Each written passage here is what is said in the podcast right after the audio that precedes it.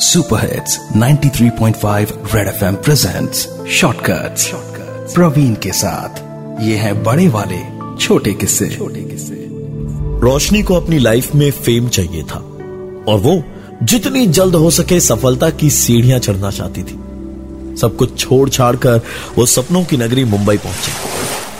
रोशनी ने एक TV channel पर इंटर्नशिप के लिए अप्लाई करा, जहाँ उसकी स्मार्टनेस और बोल्ड एटीट्यूड को देखकर तुरंत उसका सिलेक्शन हुआ। कॉन्ग्रेचुलेशन उस टीवी चैनल पर एक नया रियलिटी शो आने वाला था और रोशनी ने इच्छा जताई कि वो उसका हिस्सा बनना चाहती है। टीवी चैनल वालों ने कहा कि इस रियलिटी शो का हिस्सा बनने के लिए उसे खुद के बारे में झूठ कहना पड़ेगा जो कि इस शो की टीआरपीस को आगे ले जाएगा।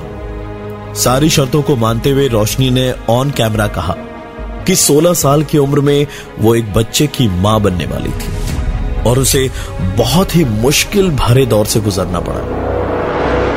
टीवी शो स्टार्ट हुआ, बहुत सक्सेसफुल भी रहा और रोशनी रातों रात फ़ेमस हो गई।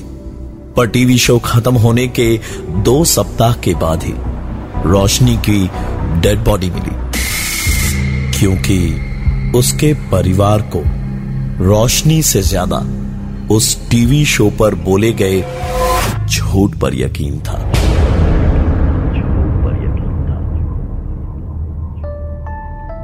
Super hits 93.5 Red FM presents shortcuts Praveen के साथ ये है बड़े वाले छोटे किस्से। छोटे किस्से।